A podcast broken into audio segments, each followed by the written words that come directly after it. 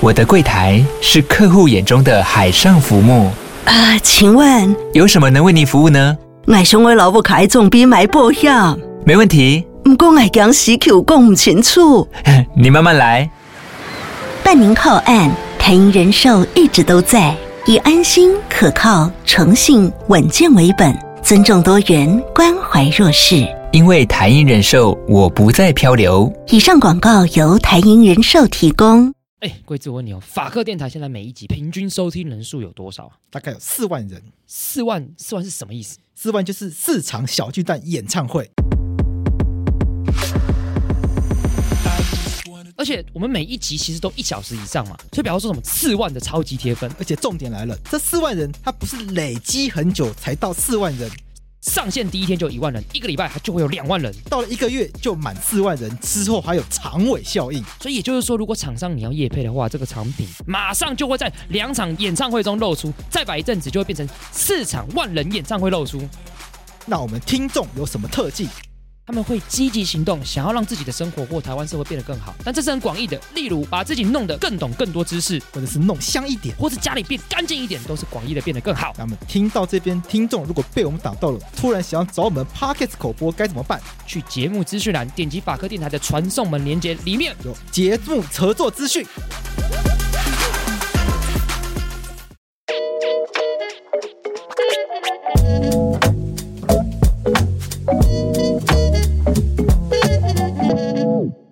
我是桂智，你现在收听的是法科电台。法律归法律，政治归政治。我是桂智，我是珞亦。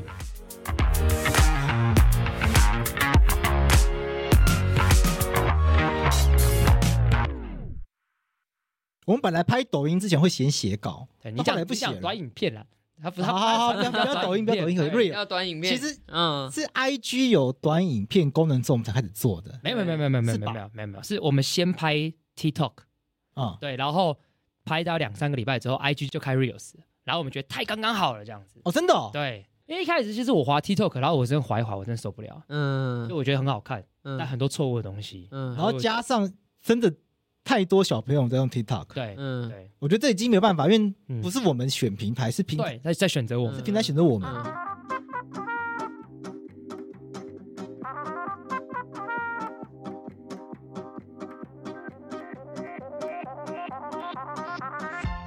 像我们当时会做 IG。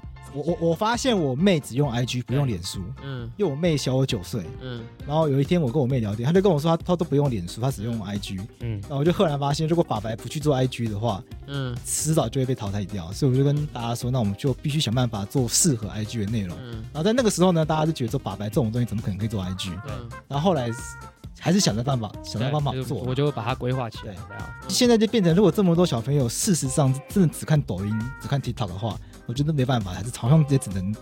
不这样做也，接触不到他们的话，嗯，也是只能想办法去做。应该说，就我们的战斗位置，我们只能这样做。因为我们是媒体，对。但阿苗是政治人物，他可能可以做其他的事情。这个实在是，我觉得这是个两难，因为就他确实是个有争议而且有危险性的，我也我也觉得自然危险的东西。我也觉得他不好，坦白讲。所以就会有人问质疑我们说，那我们这样做不就会把大家带到危险平台上面去？嗯。但现实是已经有这么多小朋友在上面，还好吧？你们没有很宣传你们在抖音上面的东西啊。其实我们你们只是去针对现在已经在抖音上。对对对对对对，因为我们短影片呢，其实很多地方讲我也不知道你有，你们在对啊，你们没有在别的地方。我们从来不特别提，我们有 TikTok 账号，我们脸书、IG、Twitter、TikTok、Live 都有发短影片，还有 Live 短哇，我们一短影片会发五个地方。嗯因为现在其实所有的平台都在抢短影音市场，所以其实做个短影片，嗯，到处都可以发。其实其实 YouTube 也有 Short 啊，对对，忘记讲了，还有 YouTube Short，我们有六个地方。对，这 YouTube Short 就是它做的太烂，对对，没有人要看而已。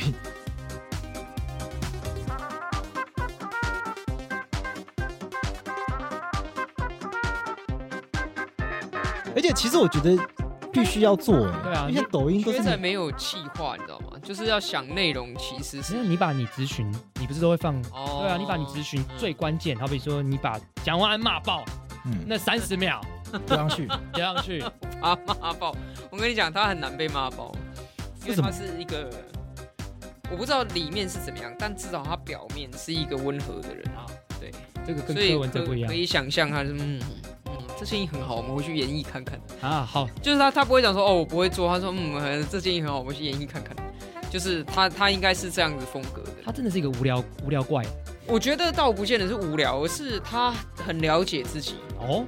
就是说，他也不见得是一个有料的人。说实在，我觉得他对政策的了解掌握度其实不高啊。可是，我觉得他是一个很清楚知道自己的优点跟缺点在哪里的人。哦哟，他他会遮盖他的，他会遮盖他的缺点，然后去放大他的被选民喜欢的点。这个光是有自知之明就已经赢了一半以上的政治人物了，对不对？所以，我觉得这个是一个未来吧，可能所有的议员，或者是说想要再挑战台北市长人要去思考的地方。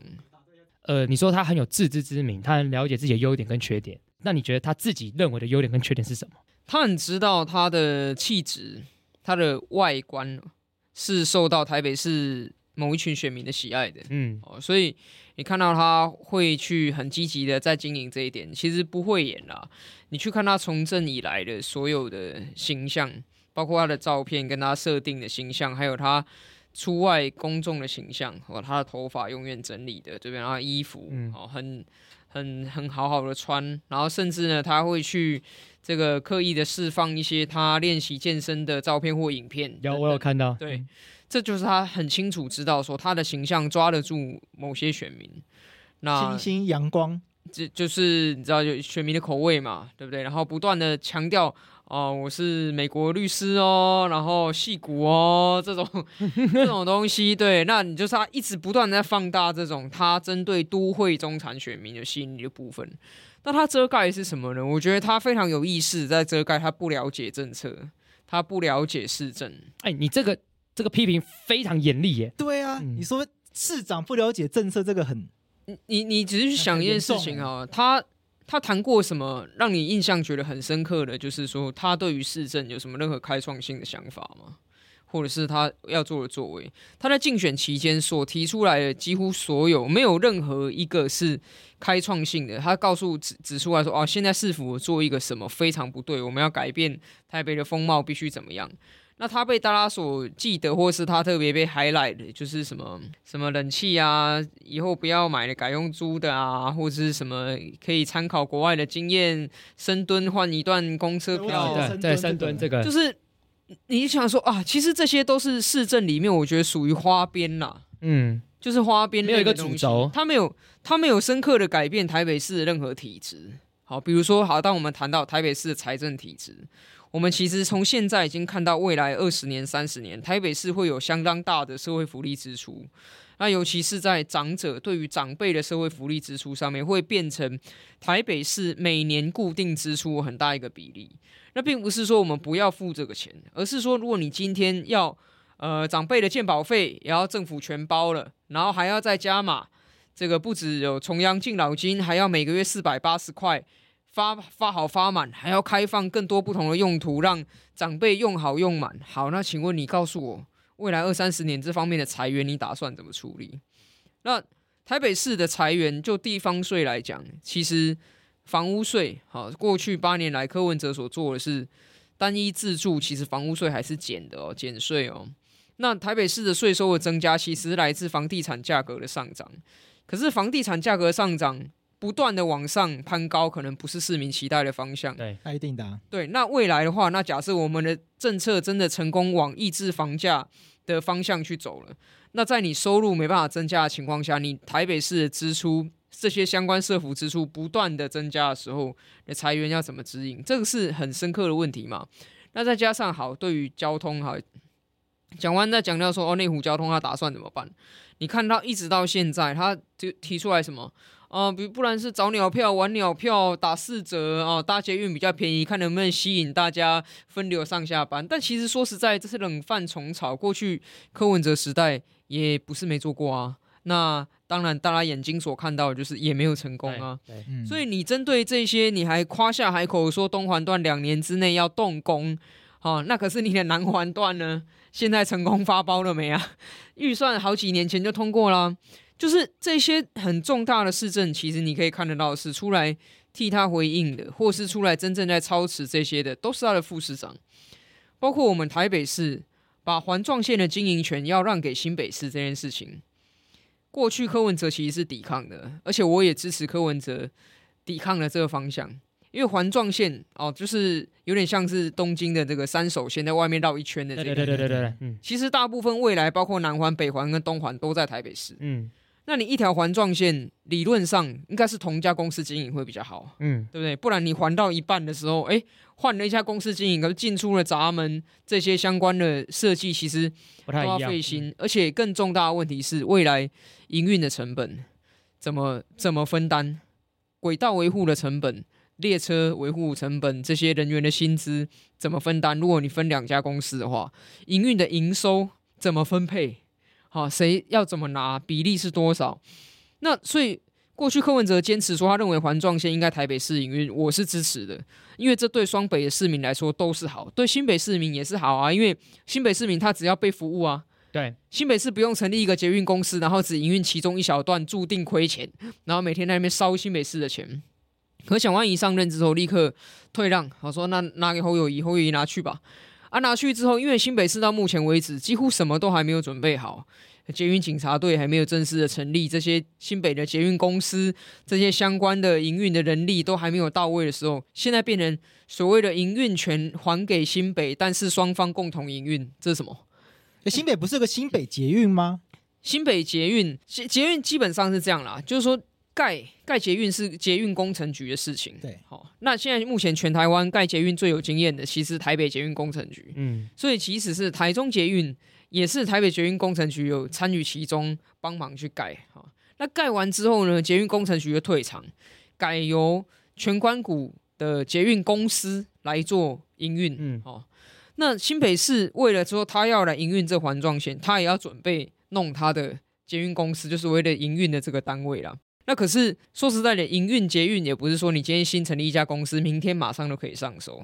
那一定的。现在全台湾营运最有经验的还是台北捷运公司，而且整个大台北捷运系统，其实我认为，哦，这个它不是以赚钱为目的，它是以服务为目的。所以台北捷运公司确实是亏钱没错，但我觉得这亏钱就跟我们说，呃，高速公路不是盖来赚钱的，是一样道理。道理嗯、哦，OK。好，那今天环状线正是一个把整个台北捷运运量再提升的一个关键，因为它就像三手线一样嘛，把各个捷运的末端接起来，距离我们完成那个愿景，就是任两站之间转车最多只要一次的这个愿景，又更近了一步，所以它更有效的可以来提振整个。整个捷运路网的营收，好，那在此时此刻，你又要把它拆成两个单位来做营运的时候，我认为未来的这个不管营运的成本也好，或是营运的营收要怎么分配也好，都会起很大争议。对啊，那那按照你刚刚那样讲，那表示说柯文哲原本这样状况是不差的啊。我认为柯文哲的坚持是对的啊，就是说他认为希望都台北市营运嘛，那可是。后来蒋万安他当了市长的时候，很快的他就派了他的副市长李世川去跟新北市的副市长谈，嗯、然后两个人谈完之后就说结论就是啊，把经营权移交给新北市。为什么？为什么要这样？不知道啊，嗯、真的不知道啊。这会是你下次咨询重点吗？蒋万呃，我这个交通部门一定会问这个。OK，蒋万安他讲了。被媒体问到的时候，他只是说：“哦，依照这个合约的精神，哈，我们就是应该把它这样移交给新北市，然后我们好好的共同来营运。重点就是不要让市民的权益受损。这就是空话，你知道吗？听起来其实五个字啊，叫‘猴猴做代志’。对，就是 不是这什么都没有讲啊。对，就是就是一个空话。那所以所以你看，他其实是很聪明的在。”掩饰一些，他其实不太清楚政策的细节，也不知道这个政策的利弊，或者是说他知道这个利弊，可是后面的解决办法并没有想好的时候，他就用这样的方式去圆。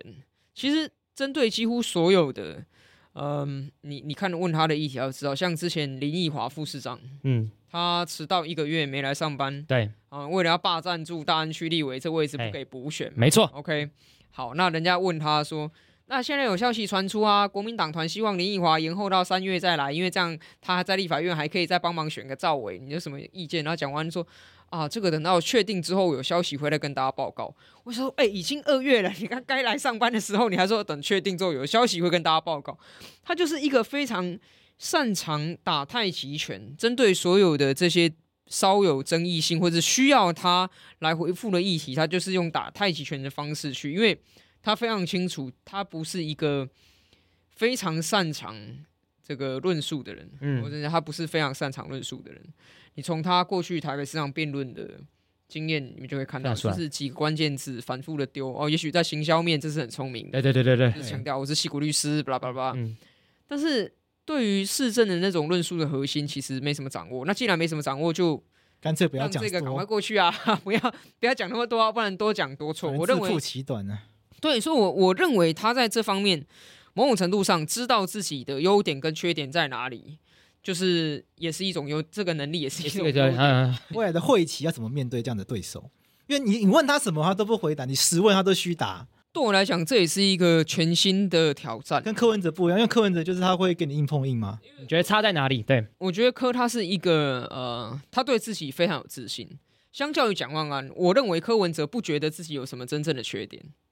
哦、你知道他感觉出来，对哦，对，所以他也觉得他自己很帅吗？他觉得他自己很棒，对，他觉得他自己超棒，然后他觉得他的想法什么都是超棒。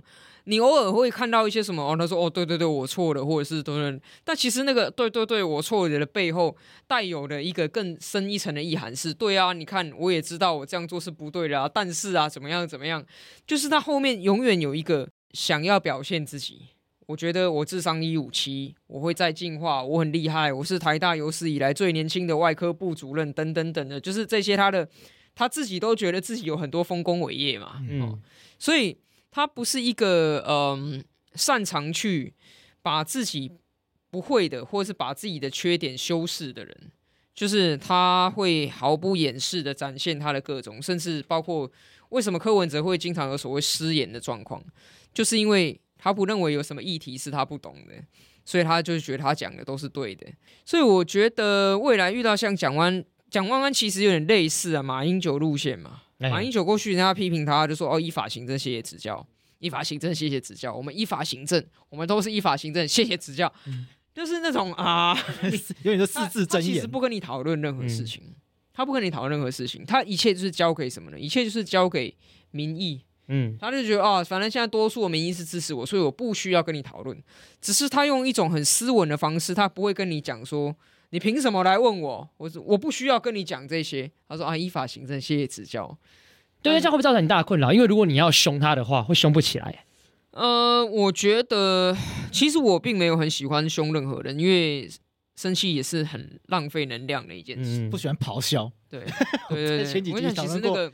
这个话题很，很耗能量，你知道吗？就是说，嗯、那个情绪的张力很大，所以对我而言，我倒觉得比较所有的质询的过程，其实对我来讲都只是一个呈现，尽量呈现真相的过程。好，就像我们经常看这个，嗯，比如说在法庭那边交互詰问好了，那交互詰问，不管你是有性的证人还是敌性的证人，其实你的目的很简单嘛，就是透过一问一答之间让。笔录上写出来的东西，就是你要证明的事情，就是这么简单。对，那对我来讲，其实，在咨询在议场里面，没有所谓的输赢可言。总之，就是我希望透过这个问答去呈现一个我想呈现的事实。至于这个事实是市民是喜欢还是不喜欢，交给市民决定。对，市民希望就是这样子。都不要改变，OK，那是大家的选择，或者是市民觉得不对吧？这里有问题吧？应该要改吧？那就大家请把你的民意呈现出来，让市政府知道。嗯，因为我觉得民意代表跟市政府本来在这个政治角色跟法律的权能上就有很清楚的区别。做事的就是市政府，民意代表是提出问题的啊，就是油门跟刹车嘛。那今天选民的选票已经决定了，好，让市政府去踩油门，让这群民代来踩刹车。我们当然也没办法越俎代庖说，哦，好，从今天开始我要去掌握行政权。动动，对，我没有这个权利，所以一切一切的这个决定都掌握在你各位的手中，这就是民主的真谛。那你怎么在执询的时候去选择你的风格？我很好奇。我其实简单来讲没有想太多，诶，就我在我在执询的时候。就是我一般在讲话，可能用字遣词要更谨慎一点，比如说要稍微力求再精确，好，然后要更精简，因为咨询的时间很有限。我会这样问，是因为每个议员、每个立法委员的风格都不一样，譬如王世坚很明显嘛，对，王世坚，你会不会在你会在议场很期待王世坚今天要拿出什么法宝出来？像蒋万安不是第一场，哦、他就拿古，对啊，他拿这是什么蒋中正的那个遗像出来，对啊，超经典。我觉得应该是整个议会。在每个会期的一开始，应该都会去想要看看王世坚又要做什么表演。而我觉得王世坚他是一个很 classic 的资深政治人物，因为其实哈，以前二三十年前的传播环境跟现在是不一样。对，以前哦，根本是只有老三台跟报纸嘛，在报，就算电视开放之后，报纸开放之后。你电视嘛，你的质询再怎么样精彩，你顶多可能只有两三句的空间，或者是给你三十秒就很多了。对，报纸更夸张啊，一个标题直接给你定生死啊。没错，你咨询结束之后，在场的记者怎么写，他要下什么标，切什么角度，大概就会决定你这个议题的生死。所以以前的政治人物呢，他非常着重一点，就是你必须要在很短的时间内下标。你要帮记者下好标，而且你的你的所有，比如说你有五分钟好了，但其实你实际上可能就是有六个三十秒，重复演六次，对，就是就是就是这个样子。那有这样的技能，炉火纯青的人就可以越存活下来。嗯，所以你去看那个资深的政治人物的咨询，你都可以发现，他们很擅长在很短的时间内下标语，而且会从头到尾绕着一个核心就在那讲。这听起来超像三十秒的短影片播六次。对对，因为在以前就是你如果能登上那三十秒的短影片，就代表你会被观众朋友看到，对，你就会被看到。然后因为以前新闻就是晚上七点才一个小时嘛，对对，对不对？没有像现在二十四小时轮播这么多，对，所以全国的人都要竞争，你还要跟立法院里面竞争，台北市议会的议员跟立法委员这些。所以我觉得你看王世坚他的东西，他就永远会发明几句句子。然后这个句子就是他要，他很知道要设定就是这个标，然后就是他希望媒体朋友们可以掐这个掰，然后电视上就是播这个，然后送礼物这些等等的也是他很容易就是把他整个主轴凸显出来，他就会知道说，好，今天的这一场所有的发言可能有六七个人发言，但是他的画面会最多，嗯，因为他有画面，送礼物就是一个很重要的画面，其实就是一个表演呐、啊。就是那种对资深的政治人物非常 classic 的政治的技巧的展演。但你觉得像你跟瓜吉，瓜吉你不在了啦，已经啊还还还有啦，不不在不在议会里面讲了吗？人家什么什么什么？他前几天还在直播而已，好不好？不是那个，哎呀，瓜吉不在议会里面，他已经邱议员不见了啊，邱议员不见了，他已经叫什么退位？不是退位，现在突然中文变得很差，他已经中离了，对。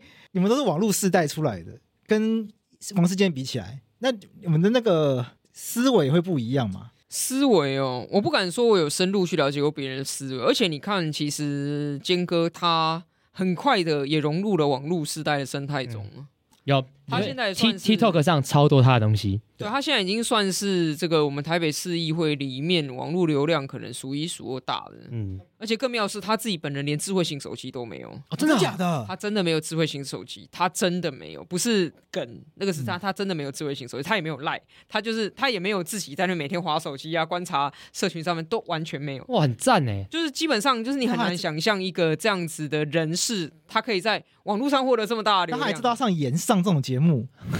所以他好像没搞清楚，所以他好像没搞清楚，他他他不知道他自己去什么节目吗？他他好像没搞清楚，他是去被延上的啊，真假的？对对对对对，这个你去看新闻，OK。我觉得他很聪明，然后他很清楚知道人家希望他给的是什么，嗯，好，就是所有媒体朋友去堵麦的时候，他马上一气呵成。我真的看过他一气呵成，一次给他讲三十秒、一分钟，然后你会觉得中间好像没有任何地方需要剪掉，哎，非常厉害的一个人。那我觉得，其实瓜吉也有一个类似的能力，就是他也很会讲故事。他的讲故事能力是超群的，就是他可以把一个平凡无奇、无聊到爆的东西讲的好像很有趣。嗯，然后这个我很羡慕。所以他在咨询的时候，你可以看他所有的咨询片段。其实我认为，那就是他用他讲故事的架构，他讲了一个故事，然后你可以去看哦，他丢给官员的问题，其实是不管那个官员回答什么。他下一趴故事都可以继续讲。OK，就是大家如果有兴趣的话，你再去看一下。按照我的这个分析，你会看到一个不同的，就是中间他会说：“哎，这个局长哦，市长，你觉得是不是这样子？”其实你可以去设想，不管局长、市长那些官员讲 yes or no，或是其他，都不会改变他下一段要讲的话。OK，这个是一个技巧。对，这个不容易。其实他已经把这个脚本写好了。所以说，为什么很多的这个年轻朋友看到瓜吉的质询的时候会很有共鸣、很有共感？其实那就是你看到他所有的影片的时候，你都会有这个感觉。嗯，因为在这个脚本里面，他就是呈现一个他要呈现的东西给你。那所以我觉得王世健很擅长说故事嘛，他很擅长用比喻的方式。哦，或者是那种俚语或者什么，很快的就把人吸到那个情境里。毒片片不如重片片，对，印象深刻。诈骗集团的目标就就啊，不对，诈骗分子骗子的目标就是要的最高目标就是组成诈骗集团，全部人都会哦，一路骗，一直骗，不停，一直一起骗，不如片片不如重片片，哦，对，就是。那你就觉得啊，天哪，马上进入了这个这个脉络里嘛，哦，那所以我觉得其实大家要学习这件事啊，因为有时候你做同一件事情，但是你说故事的方式不一样，你就立刻给人带来不一样的效果。对，对你，你买一束花回家，然后跟女朋友说，哎，我今天刚好路边路过一个花店啊，看到这支觉得还不错，那就送你吧。嗯跟 你跟你好好的真的买一束花回家，然后把它摆着，然后也许旁边加了一个小卡片，怎么样的？然后你用心的去讲，这都是同样的沙扎扣一束花，但是你会截然不同的效果。嗯，所以我这个这两位啊，你刚提到的瓜吉跟这个坚哥，都是我觉得大家可以去研究他们讲故事的技巧。嗯，那我们把这个话题。拉回到你的身上，因为你刚刚讲说这个市议员其实像刹车一样嘛。以这一次的选举结果，你这个刹车很强啊，对。你是一个踩的可以比别人深的一个刹车啊，而且你在深蓝选区，对啊，踩的很深，对啊，这这也是这次邀请你来。最主要的一个原因。原因嘛，对啊，也是很多听众在敲碗，有很多私讯法白说能不能邀请苗博雅来，我们都说有啊，邀请过啦，有两集啊，法客电台创台第不知道第一集还是第二集 就是你啊，对啊，有人很早就来过，你一定以前没有听对不对？然 后中间跟瓜姐来过一次，是你们的粉丝一直在扩在在扩大了，对，所以要把你新粉加入，要把你拉回来，重重新复习一下，因为坦白讲，以你政治立场啊，你台独 face，你也是公开出柜的同志。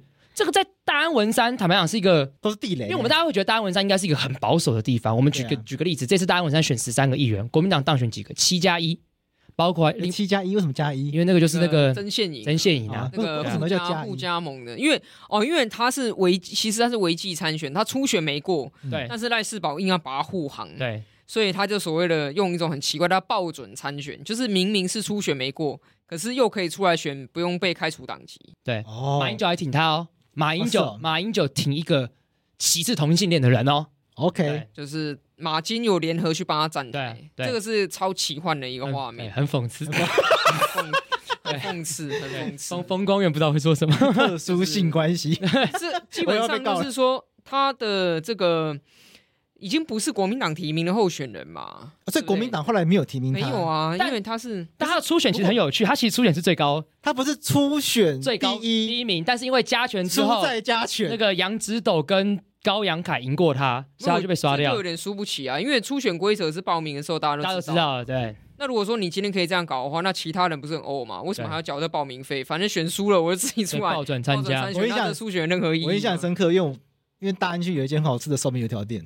那时候去吃的时候，外面有贴他的那个感谢谢票的那个海报，那曾宪颖海报，曾宪颖海报，他就写初选第一，输在加权，谢谢支持。我想这是什么东西呀？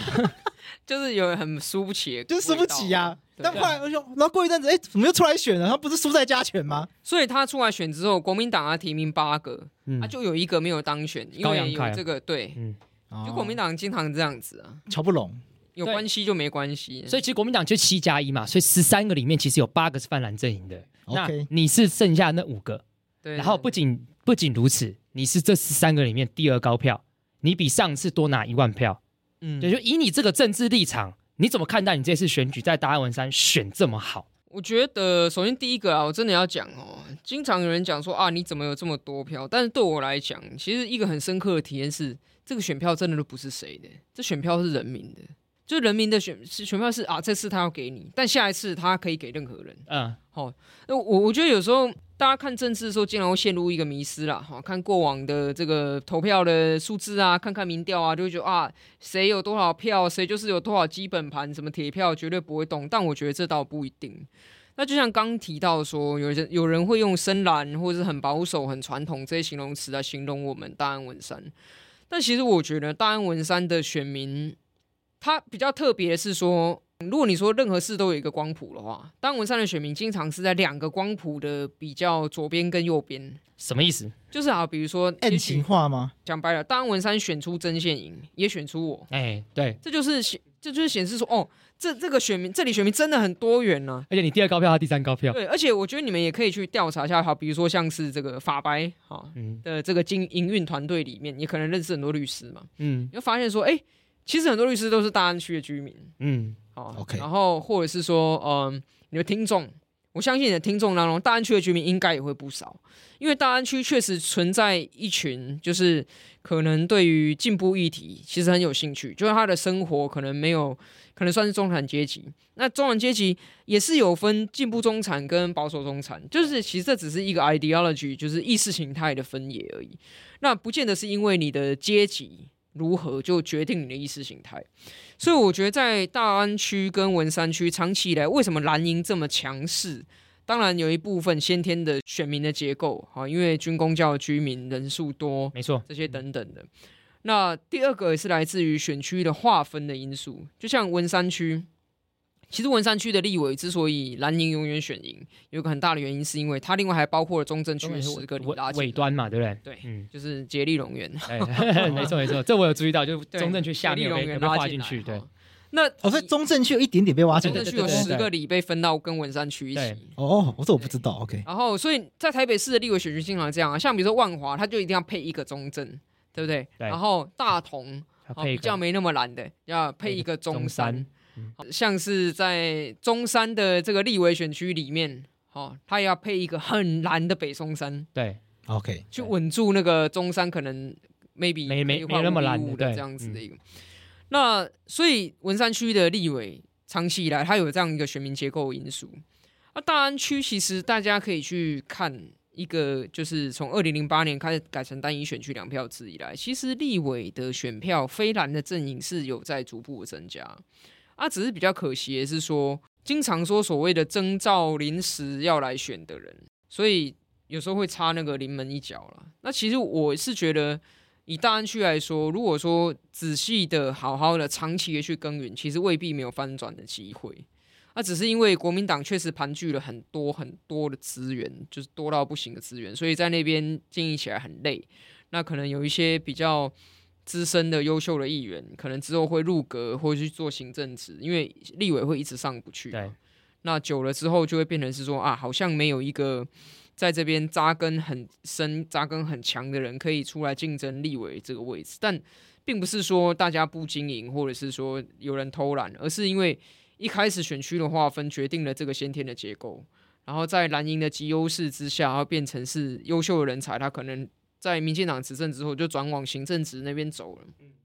那这个就是一个，当然优秀人才他一定会想要有更好的发挥嘛，这不是问题啊。问题是说，我们如何的去相信，在大安区一定有方法可以去做出某些组织，嗯，或是一定有方法可以去挖出那一些其实也不是这么满意国民党的人的民意。嗯，那文山区，你刚刚在讲大安区。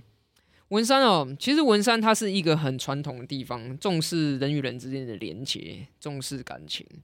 那对我来说，其实做这四年议员，我有一个感触，就是我们经常会讲说资源比不上别人，这是没错的。然后，所以这种绑桩啊、请客吃饭，这想都不用想，不要想要去比这些。可是人与人的接触这一点还是可以去做的，而且你可以非常的诚心，嗯啊，你可以。真的让人家感受到说，哦，好，那你确实跟其他人不一样。我举个例子哦，像比如说经常谈到宫庙，我觉得对很多年轻朋友来讲，宫庙好像都是一种带有一种神秘感的地方。对，因为自己平常可能不常接触，好，不会去接触，然后又看到很多的这个关于比如说资讯战或混合战的分析啊，觉得宫庙背后都有一些很复杂。如果看沈博洋的贴文的话，嗯，对，什么宫庙系统啊，中共好像渗透什么的，对，然后就然后妈祖已经不是妈祖一样，对对对对。但其实宫庙呢？你也可以把它当成是一个社区中心，就社区中心啊、嗯呃，跟公园啊、呃，或者是一些什么里民活动中心类似，嗯，就是偶尔大家聚一聚去那边吃饭。好，那你怎么样去跟这些人 engage？因为对于他们来讲，其实他就是很单纯的一个信仰，他认为这个神明是他的依靠，所以他经常去到这个神明所在的地方寻求心灵上的这样的支柱。那你怎么样去跟他互动？你可以让他感觉到说，哎，其实你也是个值得信赖的人。这个我觉得对我来说，我既没有办法经常买东西送给他们，我也没办法经常请他们吃饭，好，我也没办法经常办活动。那怎么办呢？我可以去参加这些公庙活动啊，因为公庙活动它是完全公开，是开放给任何人。嗯，而且我的参加，我从还没选上一直到现在都是一样。我从来不像其他人是追求拿麦克风上台讲话的机会。我如果是真的要去参加的话，我会重视我跟选民之间的互动。所以你会看到有些真的是很有头有脸、资深、好厉害的议员，他出去绝对是前呼后拥。然后大家跟他说啊，议座好啊，什么议长好啊，这样，然后上去啊，拿麦克风讲完话，跟大家挥手，然后逐一的挥手，这样。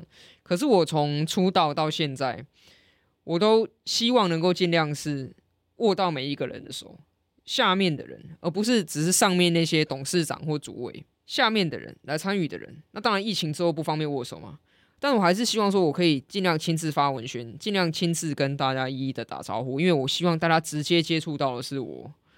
那你直接接触到的是我，纵使你不会把票投给我，可是你至少也可以了解到说，哎，这个人并不是这么的可怕啊。我觉得这个人也蛮亲切的啊，或者是我觉得这个人真的蛮诚恳的。嗯，像有的时候我甚至会在，如果真的有时间的话，我会去走我们选区里面公庙的绕境，而且我会有几次我是走全程，就是从头跟到尾这样。那很少有其他人跟我。做一样的事情，因为我不会每一次每一次的活动都去刷存在感。可是当我今天真的是有机会有时间的时候，我会我会希望让你知道我的诚意在哪里。那我自己也知道啊，我绝对不是活动跑最多的人啊，我甚至活动跑的场次，如果你要讲场次，我还偏少。因为我是希望我至少要一半的心力摆在议会问政，所以跑活动真的很累很累很累，所以我我我没有办法。像别人这样子这么的勤恳的跑遍每一场次，但是当我觉得 OK 好，今天这个时间点我真的可以的时候，我就是要让你感受到说我是很有诚意要来表达我对你的诚心的，所以向选民感受到，他就说 OK 好，那我有一些事情，比如说我服务完。那我可能找了几个议员，我觉得不好，或是我打了几个一九九九，我觉得不好，我来找你，这就是进阶到我们获得一个机会嘛，我来表现，让你知道说我很用心在帮你做。那可是又先天上有劣势啊，因为我们的道德标准比较高啊，所以有很多很多事不能做，比如说我们就不绝对不会去给你瞧病床，嗯，或者是绝对不会帮你挡拆违建。就是我也绝对不会去这个收人家红包或是干嘛，那这怎么抽罚单？对，也就就消罚单这种是不可能。那怎么办呢？这些选民，所以我们他们不开心怎么办？因为你来了帮不到忙，不会更不爽吗？哎、欸，对，有可能。对啊，所以这个时候你要自己很清楚知道自己来这边是要做什么的。我来这边就不是要讨好每一个人的。所以对我来说，今天你有事情来找我帮忙，我能做的我一定尽量帮你做。可是我不能做的。我会跟你说很抱歉，这个我不行啊，因为我答应过我的选民，我写在我竞选公报上，所以这这个方面我不行，很抱歉。那我帮你想别的办法，好像比如说大家经常讲违建这个议题好了，那违建并不是只有呃拆或者是我不准他拆这两个选项啊，它也可以改善变合法，就是说你今天啊，比如说你多了多少面积，这是违建，好，那你把那个面积自自己拆嘛。因为其实违建，我相信你们都知道，它是可以自行改善的。对，那只是自行改善的问题是，有些人自己改了之后改完啊，他花钱请了师傅来拆了老半天，结果呢，政府机关一看啊，不行，你还是不符合标准，是违建，就觉得啊，我都已经花钱了，找人来拆了怎么样？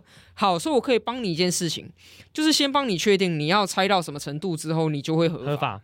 对，那我就是让你一次解决这件事情，但是你要改善。如果你还是不改善，那我当然没办法帮你啊。但如果你改善了，好，那今天你改善了，所以你变合法了，政府机关也少了一件这个案子，然后你也保住了一部分你的居住空间。那这样子，我觉得大家在一个合法的状态之下，我可以帮你处理到这样。那也皆大欢喜。如果你可以接受，那当然就非常好。那可是有些真的处理不来了，我觉得那个重点是在于说，你给民众感受到说，你有很认真在帮他想办法了。你不是随随便便看说啊，你这波给啊，你你完蛋。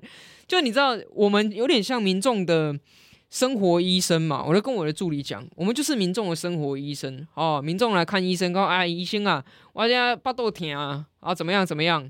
然后医生又看人家说神医，看着说啊，你这个没什么啦，我回家多喝水，睡觉就好了。也许真的是这样子哦，可是他就觉得啊，医生你怎么都不关心我？哇，大老远来到这边找你，结果被你这样随便打发。你好歹要做些事情嘛。嗯、对，好。那所以同样的话，你你也可以用不一样的态度讲啊，你可以用诚恳的态度告诉他。那或者是说，有些人啊，疑心啊，我爸豆条就一检查啊，天哪，这已经末期，怎么办？怎么办？就是你也不能跟他说啊，你这不要多啦，那你回家赶快跟你的亲人告别吧，只剩五天，不能这样子。好，你要给他有尊严的走完这最后一段嘛。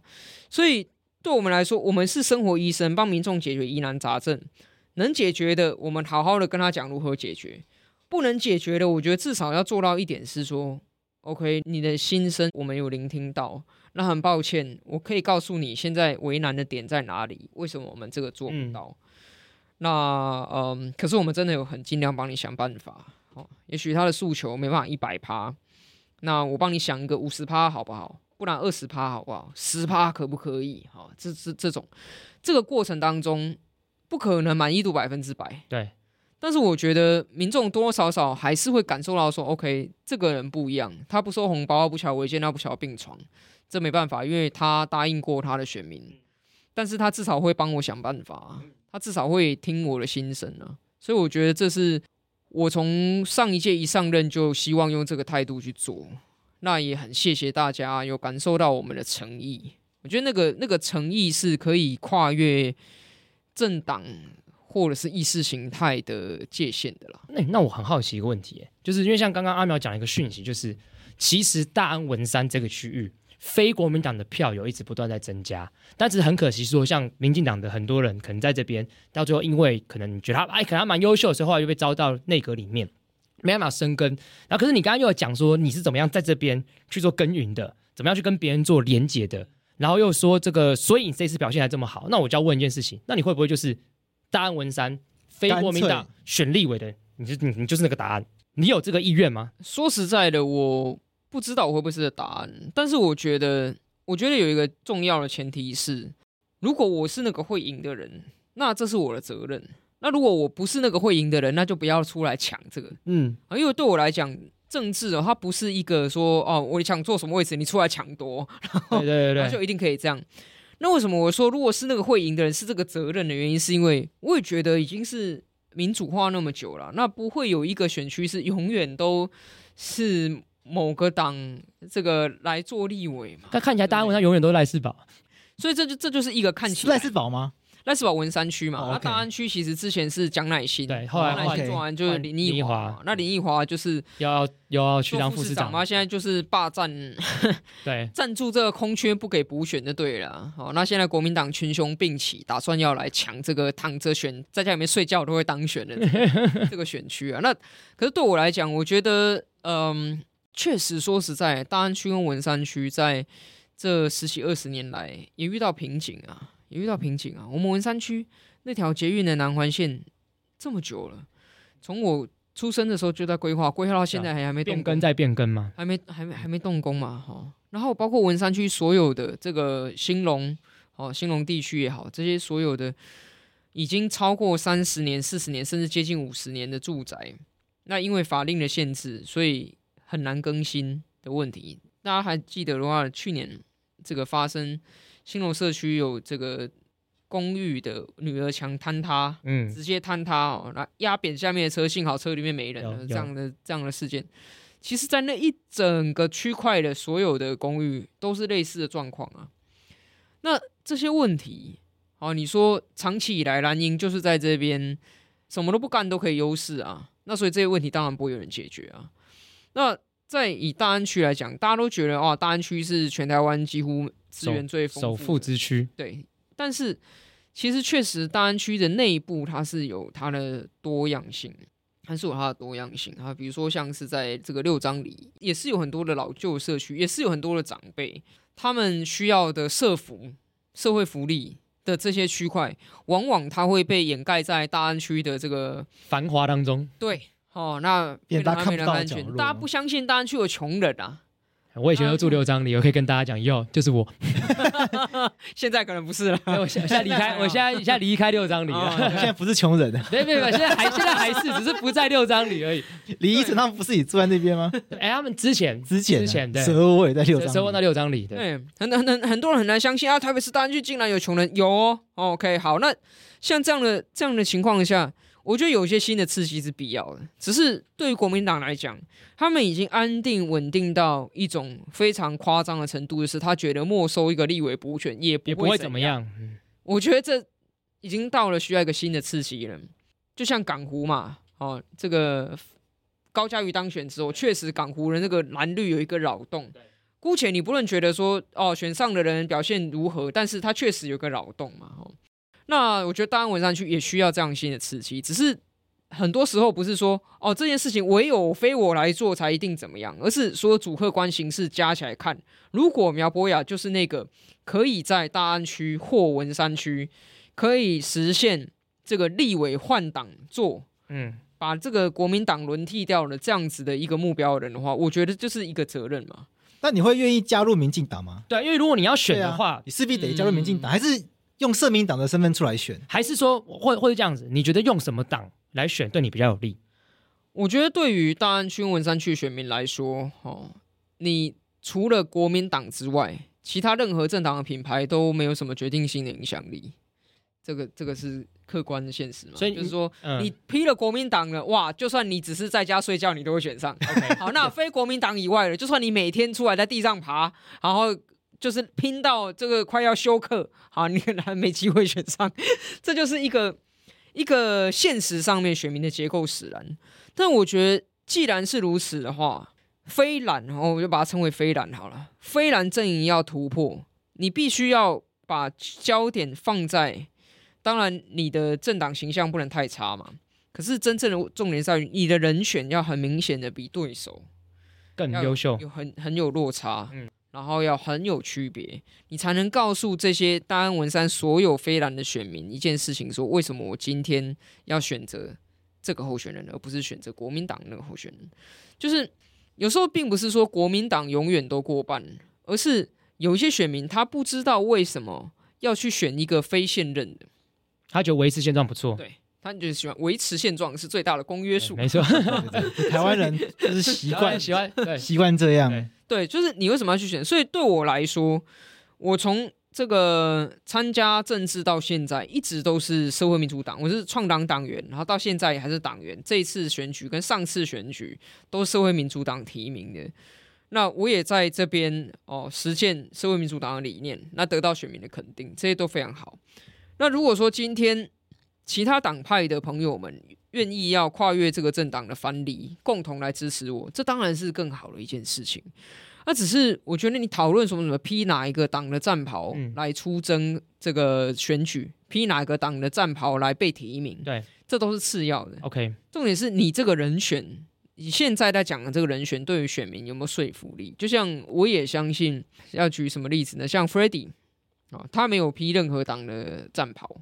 可是他在中正万华，他也成功来连任，然后也挺过这个被罢免的挑战。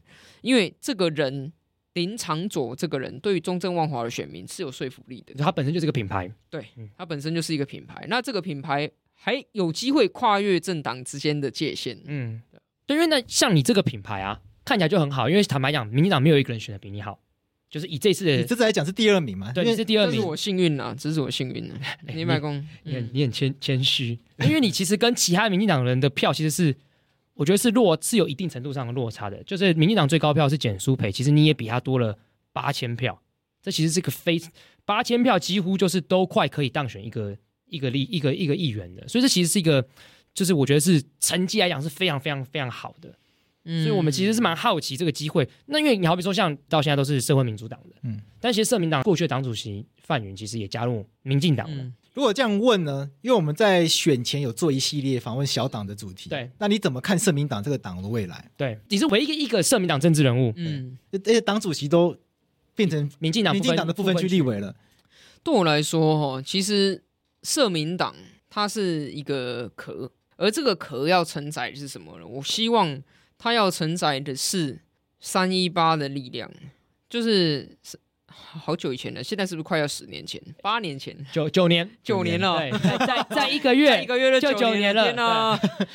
啊，就是现在的小朋友都已经不知道这是历史课本上的事件了。对，可是至少至少对我而言，我觉得我相信这是我们年轻的时候，嗯，非常重要的一个关键性的事件。对，我记得你那时候出名那个，就是在那个中正一分局，那只是一件小事，四一四还路过中正一分局，协调一下路边的一个纠纷。对，然后那时候你还叫什么什么什么控场姐还是什么之类的，我印象非常深刻。嗯，所以你你看，其实三一八。带来了能量，就是至少在我看来，它是一个偏向台湾对主体性，台湾的主权要独立，台湾不能被中国并吞。而同时，在社会政策上，我们期待这个社会的这个分配能够更公平，游戏规则可以更公平啊，像这样子的一股力量。但其实，它在三一八之后，这个力量是四分五裂的嘛。对不对？一开始公民组合变成时代力量跟社会民主党，它就是已经分散过一次了。然后接下来呢，在经历过选举起起落落，好，然后时代力量也经历了分裂的这样子的危机，然后再变成这个柯文哲的民众党出来之后，你会发现整个三一八的最大受益者其实是柯文哲，对。柯文哲甚至只有来几个小时，没错，他后来都去参与大甲妈祖绕境。对，我知道，我觉得没错。可是你看他现在他成立的这个这个他的党，在台湾主权的立场上其实是非常模糊的。没错，在台湾主权上是非常模糊。然后在社会政策上面，还有在他的经济政策上面，其实我也不能说，我觉得我看出他有一个非常明确的方向。所以简单来讲，三一八的这些政治的能量其实是一盘散沙、四分五裂的，这很可惜，因为这是一个改变台湾历史的事件，可是它却没有改变台湾的政治生态，没有改变台湾的政治版图。那社民党对我来说，它是一个机会是，是我觉得现在不是那个时间，但是也许五年后、十年后，我们不知道，也许会有再一次机会，这个社会、这个国家的主人、人民。会再一次的希望要召唤三一八那样的能量，三一八那样的力量。而在那个时候，我们的责任就是，如果到时候，如果到时候我们还存活在政坛上的话，我们的责任就是团结起来，给予人民一个新的选择。我举一个例子，三十几年前的党外，那时候。党外也没有结成一个党啊，但是有什么省议会五虎将啊，一大堆的这样子的有政治实力，然后有知名度，也有实实力，有时机的人，在这个台湾要解严的前夕，组党的时机到了时候，好，那大家讲好，那就来组一个政党，挑战当时的这个戒严时期的威权政府。这就是民进党组成的时候的实况，他并不是说哦，我先搞一个民主进步党的招牌，然后再招兵买马，而是本来就有在政坛上面就是已经是足够资格的人，然后大家结合在一起，所以民进党变成是台湾除了国民党之外第二个可以成熟的不断壮大组织的政党。那现在你看其他的，包括说亲民党也好，民众党也好，都是一人政党。然后时代力量，我觉得很可惜，因为本来他有机会，可是他没有在一次一次的选举中壮大，其实他在萎缩。总结来看，这所有的历史上，一个台湾的像我们这种列宁式的刚性政党，嗯，如果你真的要成功，你必须要从类党外开始集结起，然后等到人民这个社会真的在召唤说好，我们现在需要一个新的政党的时候，才会出来。OK。那如果那个时候我还存活在政坛上，如果那个时候我们在政坛上还找到志同道合的朋友，如果那时候大家觉得哎，社民党是一个不错的壳，那他就是可以派上用场。所以你在等那个机会吗？对。那又或者是说，好，大家觉得社民党这个壳不好，名字啊怎么样怎么样，要要有新的，我觉得也无所谓。但重点是那个承载的这个政治能量的代表，那个人要能够集合起来。虽然不是现在了，我觉得现在这个政治空间非常诡异。那万一没办法召唤怎么办？没办法召唤。我认为，如果台湾要成为一个好，不只是一个国家，而且是一个进步的国家的话，势必要有这样的政治能量。否则的话，我们会成为一个努力的在维持事实上独立的边缘挣扎的保守的共同体。嗯，哦，我觉得这不是一个现在的年轻朋友会觉得满意的状态，所以势必会有这个需求啦。啊，就跟这个，虽然智慧型手机做出来之前，也没有人知道人类会需要这个，但是贾博士把它做出来，大家突然发现，哦，我好需要这个啊。那社民党跟其他的党很不一样，很多朋友因为你的关心知道这个党，但是不知道这个党是什么。因为这个党现在确实，我就讲白，他的状态像是一个婴儿出生之后放在保温箱嘛。其实他就是一个这样，因为他没有顺利的长大。我觉得社民党在一次选举当中，我们没有成功做到顺利长大的这个点。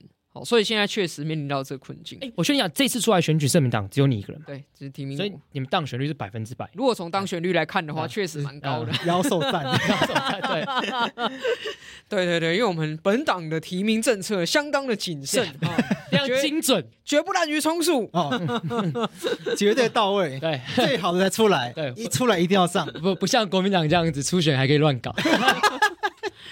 呃，所以。对我来说，就是我是不敢去夸口说社民党想要怎样怎样，但是至少也可以当成我个人的一个小小的偏执，就是我觉得我是创党党员，所以这个孩子 OK 好，他现在出生了，没有顺利长大，放保温箱，那我还是愿意继续的照顾他，那直到这个社会。很明确的发出一个召唤或需求，告诉我们这些三一八之后出来的政治工作者说，现在人民需要我们去做什么时候，我们就有这个责任去采取一个很明确的政治行动。嗯，哎、欸，我稍微讲一下我一个观察，因为我之前其实很久以前读过一本书叫《论民主》，然后那个《论民主》里面有提到一件事情，他说宪法大概需要每二十年修正一次，他他的意思是说，这这有这么明确的时间表，他就说大概每二十年。既有的宪法可能会扛不住当时的社会状态。那我们思考一下，台湾有史以来最大规模社会运动，一九九零野百合，二零一四太阳花，所以差不多就过二十年后的一些年可能会发生。所以再下一次，我们现在已经过九年嘛，二零三五，对，二零三五，差不多快要到了。那我们宪法看起来修不了，连十八岁公民权都选成那样，啊，这真的是一个很大很大的问题，太难过了。不要二十年了，可能四十年。这个刚性已经把跟铁板一样踢不破。对。是这这个这个值得全世界的这个功法学者来研究看看该怎么做。这个类似铁棺材一类的宪法，对，对不对？这个武侠小说里面呢、啊，经常出现啊，这个铁棺材搬这个搬搬不动的，真的是吓死哎。那如果说哦，这个不过世代问题啦，确实是我我都很不敢讲说，我完全了解现在年轻人，我我甚至都觉得我已经不敢夸口说我是。也许我在政坛是年轻人，但我在社会上可能不不一定，对不对？对，还是啦。阿淼跟我们年纪差不多啦。对，可是你看，现在我们在想说，哦，在研究啊，年轻人都在什么社群？你知道，当这一句话开始讲这句话的时候，你就老了，对，就已经显现了有这个代沟出现了。所以，我们还是自己也要与时俱进啦。我觉得这个很重要，但与时俱进并不代表说我们要随风摇摆。我觉得很多时候有些人搞不清楚随风摇摆跟与时俱进之间的差别，就是你到底是哦，今天舆论哪边的声音大，你就西瓜靠大的那一边，然后去讲那个多数人喜欢听的话，还是说你的与时俱进是在来自于说你不断的去了解这个年轻一代、更年轻的一代他的需求是什么，但是你的理念是要去符合他的需求，是如何用你的理念去服务他的需求。而不是改变你的理念，去、呃、去迎合他，迎合他的需求。对，那你怎么看你自己一直被说是民进党侧翼这件事？因为柯文哲一直这样讲你。那、啊、你们不是也经常？我们也是啊，马上马上回家。不是啊，我承我们我们不不是不是承认，我们是我们也被这样讲啊。对，我们被常讲是法律白话文绿色的绿。对啊，对，所以可是可是你要想，这不是很奇怪吗？侧翼是什么意思？就是侧翼是什么意思？嗯啊，今天呃。你的意见刚好跟旁边的一个路人一样，所以是你是他的侧翼，还是他是你的侧翼？好，就我觉得这个社会，嗯、本来就是多元的。那在多元意见当中，本来就会有某一群人的意见比较接近，另外一群人的意见比较接近嘛，这很正常啊。不然一百个人有一百种完全不同的意见哦，这不太可能嘛？不太可能。对啊，那所以以这个来看的话，我觉得很有趣啊。就是好，到底什么是侧翼？其实没有一个这样讲的人他讲得出来。这意见一样就是侧翼的话，那我就问你啊，你这个柯文哲的党是不是国民党的侧翼？他们意见经常一样。哎，说的太好了，对啊，那是不是嘛？你说哦，没有没有，我们只是要为了公益而发声啊！你可以为公益发声，别人不能为了他认为的公益而发声吗？这个很奇怪，为什么只有你认为的才是公益，对不对？那跟你不一样的，通通都是侧翼。这个是一种蛮以以我为尊啊，以自己为中心的世界观。嗯、那就对我来讲。就是我也不会去讲说哦，柯文哲你就是朱立伦侧翼啊，柯文哲你就是中共侧翼怎么样？因为虽然你们意见经常一致，虽然你们都很讨厌民进党，可是我基本上我还是尊重你作为一个独立个体，你有你的看法，就像你简单。那不然这样子好了，今天如果说今天意见一样就变侧翼的话，那你你先承认嘛，你就是蓝的侧翼嘛，好，那你再出来讲别人是绿的侧翼啊，不是吗？那就是有的时候像我觉得。其实大家要去小心一点啦，就是说，这种你是不是谁的侧翼，你是不是谁的小弟，这是不是一个假议题在分散人们的注意力？嗯，为什么我们不能够就事论事？你告诉我这件事情到底怎么看是比较对，这样就好。对啊，对不对？你说，哎，今天这个我们在法庭上哦，检辩双方各自引用不一样的。这个教授说法的学说有一个甲说，一个乙说，然后两边的指着对方说啊，你是那个甲的侧翼，说啊，你是那个乙的侧翼，干这些都不重要，我们在讨论说，现在在这个案子里面到底哪一说是比较对的，啊、这样就好了。那如果说大家一直在那边纠结说，我觉得去贴侧翼说，哦，这其实是一种，反正我就是先从你的人格上先打击你的公信力，所以我们不需要去讨论你讲的是是对是错。那这我觉得对公共讨论是很负面的。其实我觉得是逃避啦。简单讲就是你讲的事情我不敢反驳你啊，但你一定是讨厌的人，哦、因为你跟他们一样讨厌。反正你讲的话不可信，不可信啊。对啊，因为你你应该有收钱，对，或是你有你有怎么样，所以我不要相信你哈。那就是如果你不相信我没关系，你也不用特地跑来跟我说你不相信。对啊，对，因为你可以，你有权相信你相信的事情。这个这个经常在我家里面会发生，就我跟亲戚讨论，然后我讲不，他们讲不赢我，就说你就是侧翼的。我说不是，啊、我们就事论事啊，我们来把刚才的事情讨论好。不是啊，你就是侧翼啊，不想跟你讲，就是一样道理。哦、可是我我觉得这个不公平啦，因为像好，比如看法律白话文，很多时候你们东西很原创啊，对不对？对，那有什么侧翼在原创的？你们才是主战队啊，对不对？主战队才会自制弹药，对不对？自己来那个。就我我经常会觉得说啊，天哪！我讲很多题目，完全是我是原创，我第一个讲，说侧翼太瞧不起我了。对啊，你说侧翼要中央工厂出来发弹药才有，的啊，才叫侧翼吧？你现在说哇，法律白话文根本是论述生产的中心，这是中央厨房，这怎么会是变侧翼？所以开心开心。你竟然看到说嘴巴在讲说侧翼侧翼的，其实你去看他讲的东西。通常他自己论述不出什么来，因为通常他才是侧翼，就是他是那种很被动的讯息接收者嘛，他就是看别人讲什么，他就相信，所以他以他的经验来想别人。他觉得哦，别人都是这样，别人一定是去哪里看了中央厨房的什么东西之后才来讲这个，所以啊，你因为有一些听众会问我们要怎么去跟这一类的人互动，有一些人会把人分蓝绿，啊，你是蓝的就不能互动，你是绿的那就一定讨厌。就妈妈可能是韩粉，妈妈可能是韩粉，然后不知道怎么，他就不知道怎么互动。爸爸可能很台独，他不知道怎么互动。就政治立场差太多的时候，嗯，我有个建议啦，哈，就是呃，我们要抛弃。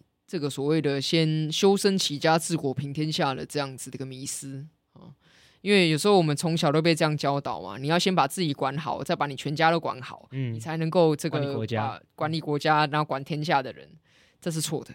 你要如何把你爸妈管好啊？这不可能，好吗？嗯，就是有一句话叫做“一子而教”，就算自己的小孩。经常会因为一些情感上的因素导致你没办法把他教好，所以呢，大家要把小孩子交换过来，好，你教别人小孩，别人教你小孩，这样搞不好教比较好。所以要把小孩送到学校让老师教，就是这样的意思。嗯，所以呢，既然对小孩子的道理，爸妈也是一样啊，你知道吗？你在爸妈的眼中，不管你是十岁、二十岁、五十岁、八十岁，都是小孩子。没错，他觉得你在跟哪里去巴啥啊？小孩子懂什么？你现在。说怎么样？哈，三十几岁了之后就敢对我大小声了，是不是？如果我妈跟我这样讲，我就说对啊，不然呢？就是你，你再怎么讲，他永远在他眼中就是一个小孩在跟他说教嘛。然后再怎么比这些长辈，他年纪一定比你大。那年纪比你大的过程当中，不是这个虚长而已，就他的人生从年轻到现在，一定有很多的经历，养成了他现在的价值观，使他成为现在的他。那如果说你可以在三言两语之间就把一个长辈的人生价值观整个颠覆过来的话，我会觉得你具有呢创立一个新的宗教的能力，你就是一个新的教主，因为你真的太有你的 Christmas 已经到达一种就是耶稣的程度。但是这种人毕竟是很稀少的，我们不太可能是这种人，所以我觉得你面对越亲近的人，好是甚至爸妈这种还对你有点权威感的人的话，其实就放轻松。不要试图想要说服他，就说我也尊重你的看法，我们互相尊重啊。我们这现在就是说，我们要以亲情为重，好，不要为了这些政治的东西制造我们之间的纷扰。所以你也不要再来跟我说啊，你那些我也不要跟你说我的这一些。我们就为什么要这样做呢？因为你有更多的精力可以去外面说服那些，或者是跟那些没有血缘关系的人说服，情感没有那么拉扯的人。我觉得有时候我们跟家人的情感拉扯很多啊，你说扯了半天，其实他是对你不满意别的事情，他只是在借题发挥，他只是在就是用这些来找茬。那你在讲了老半天，这是没有用的嘛。但是如果说你可以说 OK 好，我们呢保持相互尊重哦。但是你在外面，哎，你可能遇到别人的爸妈啊，你可能遇到了别人的朋友啊，可能遇到你身边的朋友，遇到你的同学，其实这些。意见没有这么强烈的人，但是他愿意用平等的方式听你讲话的人，往往呢是更好可以去交换意见对象。对。对，我想要再问一个，哎，因为阿苗有以前有一个身份，可能很多人不知道。哎，对，阿苗以前是 Face 联盟的法务，对对对对对，这个可能其实以前我认识阿苗的时候，他就是在 Face 联盟。对对对，那时候我们我请他来动物演讲，有很多粉丝来问的时候，他们会举例说，想要跟立场不同的人沟通，他们就会举 Face 来当例子，就是他们想要说服别人支持 Face。可是粉丝都很哈扣哎，都选这种最哈扣的题目。对，因为毕竟我们请心仪来最多次。上目前我上我们刚刚开始录之前算了一下，谁上过我们节目最多次？心仪，心仪第一名，就 Face 的心仪。你就是第二，真的哦。所以如果你今天上来，你们都是第一名，比方说我们第一名都是一堆废死的人。你们是台湾废除死刑推动联盟之友，我们是侧翼，我们不止之友，还被抓去打免费官司，对，帮一些死刑犯打。对，我要帮一些死刑犯。对，这个我我觉得是这样啦，是任何东西哦，你要去沟通咯。如果你真的觉得他是一个可沟通的对象，那你就从他关心的点出发。假设啦，今天这个这位朋友他最疑虑的是说，他觉得如果废除死刑，社会就会变得很不安全。那这个时候，如果你跟他讲说，哦，可是我们看这个两公约说什么什么，欧洲人权法院说什么什么什么，他才不 care。对，因为这个没有解释到他的安全的问题嘛，他就会觉得说，天哪，我觉得我的安全受到威胁。那你知道那个马斯洛的人的需求和理论，当他觉得他基本的生存的受威胁之后，你跟他讲这些人都没屁用，对，就是空气哈，对来讲不存在下去，你很讨厌哈，对。还有些人关心的这个废除死刑化，是不是要花好多钱养死刑犯？哦，他关心。这个政府的税金有没有被有效应用的问题？哈，那这个时候呢，你再跟他讲说，哎，这个国际人权公约 要告诉我们什么啊？拍谁？这马博豪。嗯，那因为他关心的是说，那会不会很浪费钱？好，所以你先搞懂他的痛点是什么啊？你针对他这个痛点去做一些解释，其实这些都是有更好的办法，然后可以让这个社会获得更好的状态的。也就是说，废除死刑并不是说不处罚。他是用更好的方式来处罚，对谁更好？不是对这个犯罪人更好呀，是对这个社会更好。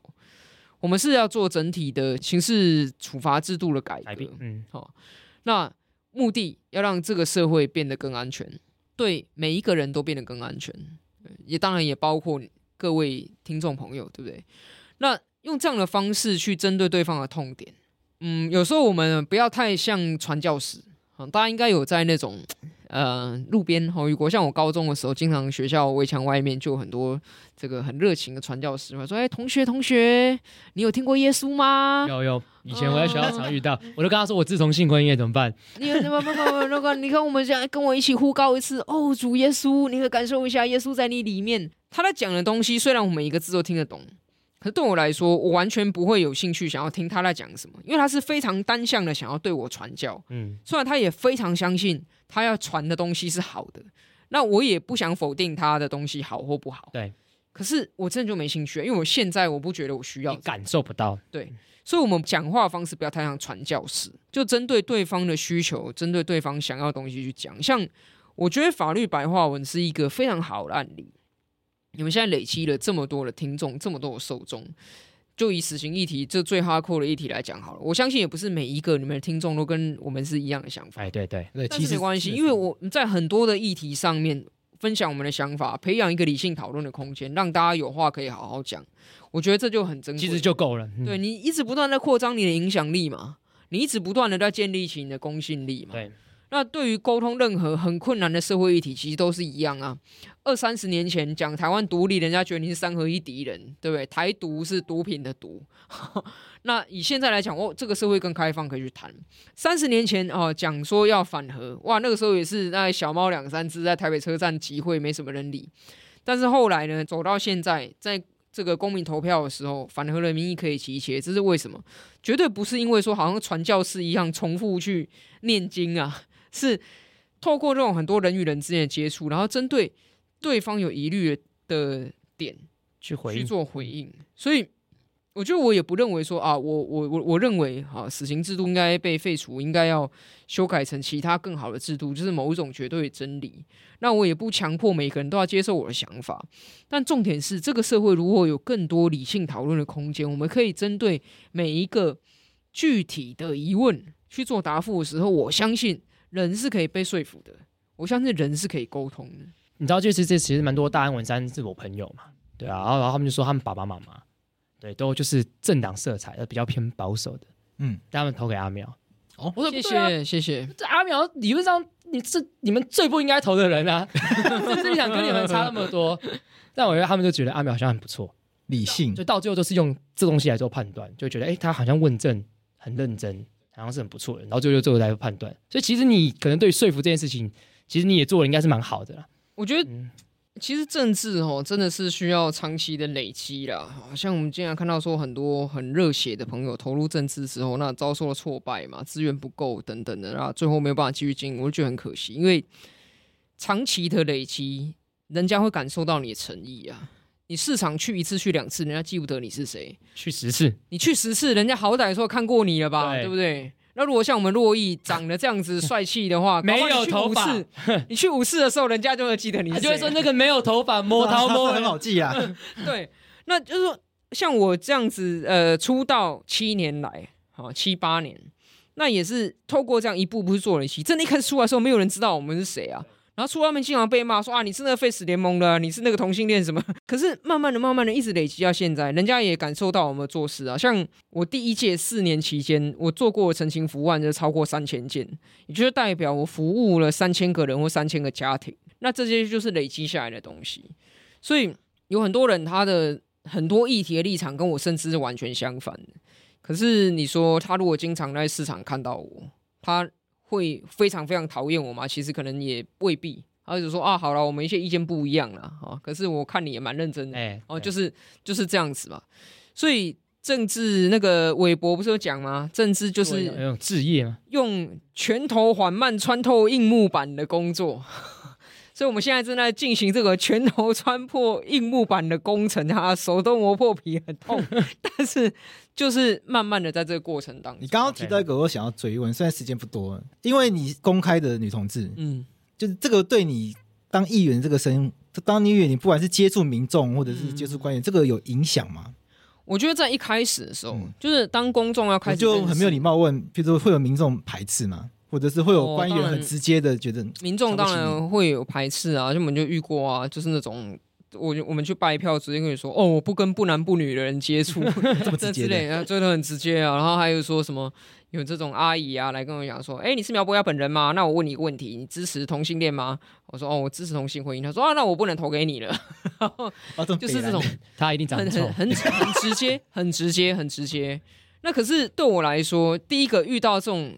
因为政治人物本来就不可能大家都喜欢你嘛，哦，你知道公众人物就是这样啊，有人喜欢就有人讨厌啊。对啊，那不可能人都喜欢你的话，你出外面一定会遇到讨厌你的人，那是没办法。那我们就是跟自己建立起这个认知，说对对对，确实不可能每个人都喜欢我。可是珞亦就玻璃心碎一地，对 啊，我被讨厌都很难过，他高明人一定会难过啊，不可能不难过的啊。可是我们这个行业是比较变态一点，就是就是你知道，必须接受。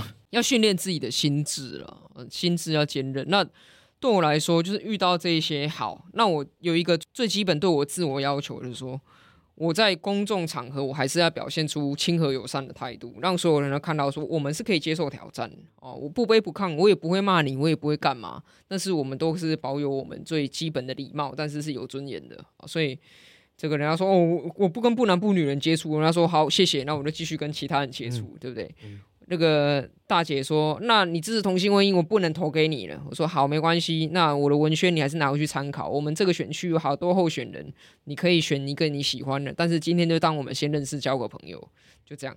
好，那文宣他就他也拿走啊，那带回去参考啊。所以在这些过程当中，其实慢慢的累积起来，我觉得一方面自我锻炼啊，那二方面就是说，我们也要让自己的其他特质被认识。”因为同志这个身份呢，其实对于从政的人最大最大的影响是在你刚刚出道的时候，人家都会用这个角度来认识你。因为你本来是个素人，没有人知道你是谁。然后你一出来之后，你第一个印象说啊，那个同性恋。OK，好，所以你所有的其他的证件跟你其他的个人特质都会被遮盖在啊那个同性恋的这个标签下面。这标签太亮了。对你，你其他的要讲的证件什么都没有人会看到啊，没有人关注这个啊，所以。为什么我说政治在累积的过程当中，你要让人家看到你对于其他议题的关心跟努力？就像好，我们说这个地方建设好了，在那种小小的地方的交通建设等等的，我们四年下来是做两百多件啊。OK，好，所以人家知道说，有时候走过哪里，我说哦，这个是我会看的哈，这个是我做的。好，人家知道说你会做这个。然后市政问政的议题，我们问政议题是多元的，我不是只问性别议题，还有很多其他的哈，交通的啦、建设的啦、财政的等等的，所以关心这些议题的人会慢慢看到说，哦，原来苗博雅也关心这些，那他就会慢慢的、慢慢的让人家更认识你，更认识你之后，你才能够去这个让大家知道说，哦，你从政其实要做很多事情，不是只有这一两件事情。那这当然是同志跟异性恋的一个差异。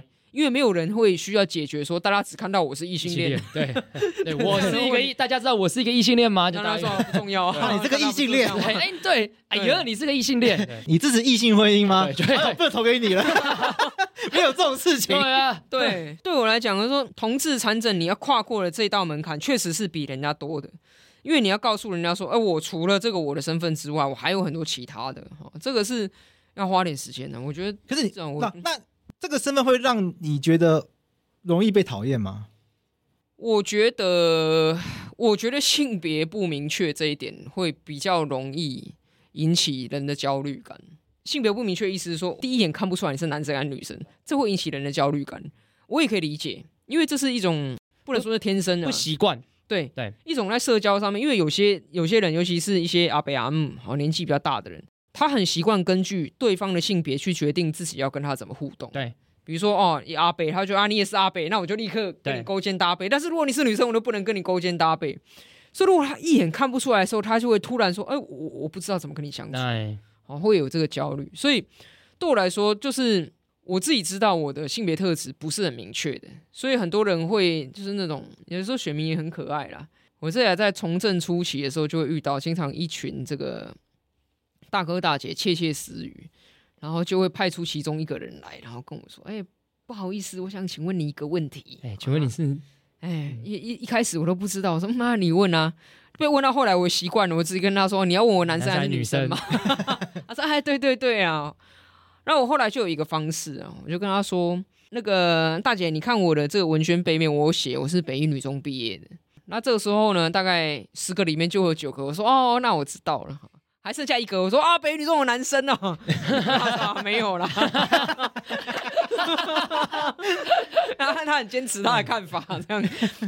那我我觉得后来我想到这样子的一个因应的方式，是因为说，哎，你要问我我是男生还是女生没有问题，我可以回答你。可是同时，我也希望进一步在。让你更了解我，所以我要趁机跟你介绍我的更多，哎、欸，当成一个契机啦。对，我就看文宣了。你可以看我学经历啊，好、嗯，你可以看我的证件啊，这些什么的，这个当成一个契机。所以我觉得，当同志要参政的时候，确实比较有门槛一点，就是说你要去想好这些应应的方式，就是你，哦、你要就是因为这些东西是你没办法改变，你没办法让选民停止来质疑你。嗯，啊，如果你你不想要受到质疑，大概就可能可以选择做别的事吧。因为我觉得民主社会就是这样嘛，选民有百分之百的权利来质疑你的任何事情。对，同意。说实在，是是没有没没有办法吧？对，啊对，啊对，所以当你遇到这些关于你的性向、你的性别特质的质疑的时候，你确实要比别人多想几套因应的方式。哦，不然就是你如果当下错愕，或者是经常觉得很难过。就把危机化成转机，对，把危机化成转机，变成看文宣，对对对对，趁机让别人认识你。那我们最后就问，嗯，阿苗，好，明年的选举要怎么投？我吗？对，明年的选举要怎么投？我当然是投抗中保台啦，这个很重要，因为这个很多听众朋友会觉得又来了，又在抗中保台这样子。可是这并不是假议题。哎，如果今天好，我们是美国。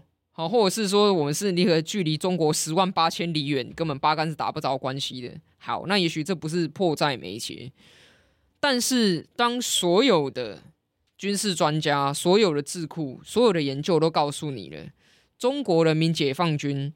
要在二零二七年就具备攻台的能力，甚至习近平也都很清楚跟中国人民解放军下了这个指令，应该在二零二七年具备攻台能力的时候，我们必须扪心自问一件事情：二零二七，好，今年是这个二零二三三嘛，明年二零二四，也就是说，我们接下来要选出来的总统跟立委，就是二零二七年要面对习近平的威胁的那一群人。那你希望这一群人是怎么样的人？这是很简单、扪心自问的一个问题嘛？你可以，你如果今天假设说啊，不会啦，绝对不可能，那你不就是那个把头埋进沙子里的鸵鸟？你你看不见就当做不存在吗？所以这不是一个假议题，就像是俄罗斯进攻乌克兰之前。除了拜登一而再再而三的提出警告，世界各国的人都觉得拜登失智了，对，都觉得不会打。嗯，直到俄罗斯的飞弹飞到乌克兰的那一刹那，大家才知道说啊，真的也真的打了。嗯，OK，那我们要做那个，直到飞弹飞过来才发现对面有敌国的吗？是吗？我最近还听到有一些其他政治人物来说，你的同事等到中国犯台的时候，他就会变成我们敌国。天哪，你需要等到路上的黑道。的拳头打到你脸上，嗯，你才要说哦，对，这里真的有黑道，是真的这样子吗？所以我觉得面对现实，对于我来讲，总统跟国会的大选最重要就是说，你对台湾的国家安全的立场是什么？我们所有讨论的一切民主、自由、法治，甚至我们要求的公平的这个社会制度，我们要求的社会福利，我们一切的社会改革，都是建立在国家安全的前提上，诶。你没有国家安全的时候，你就是任人宰割的韭菜。哦，所以这个对我来说很简单，认清总统这个职位，他的权责在哪里。然后，而且你从这个蔡英文总统他这七八年的表现里面，在国防跟外交，确实台湾不断的在走出去，有目共睹啦。我这个月连续去了欧盟。半个月，然后去加拿大四十八小时，快快快，好累，真的超累。时差还没有调完就回来了。对，你真的可以感觉到台湾的国际能见度跟国际空间真的不一样了，真的不一样。甚至跟我二零一九年去美国的三个礼拜的时候都。不一样了。二零一九到现在二零二三，才不过短短几年时间，就已经有这么长足的进步跟改变。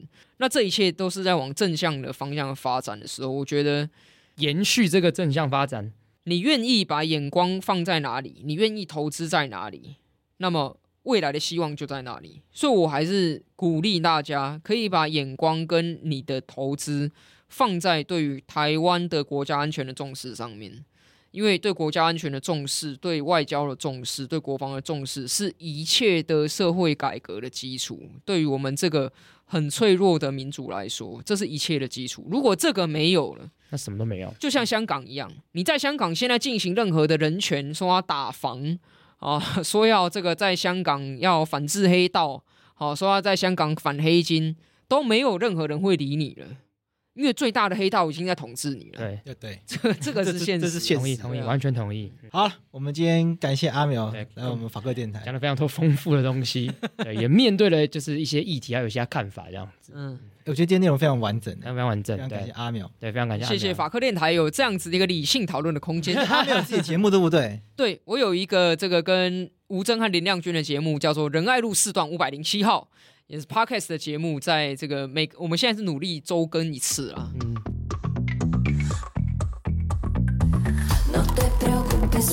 那就三个一起来好了，捞一下，我们蹭一下。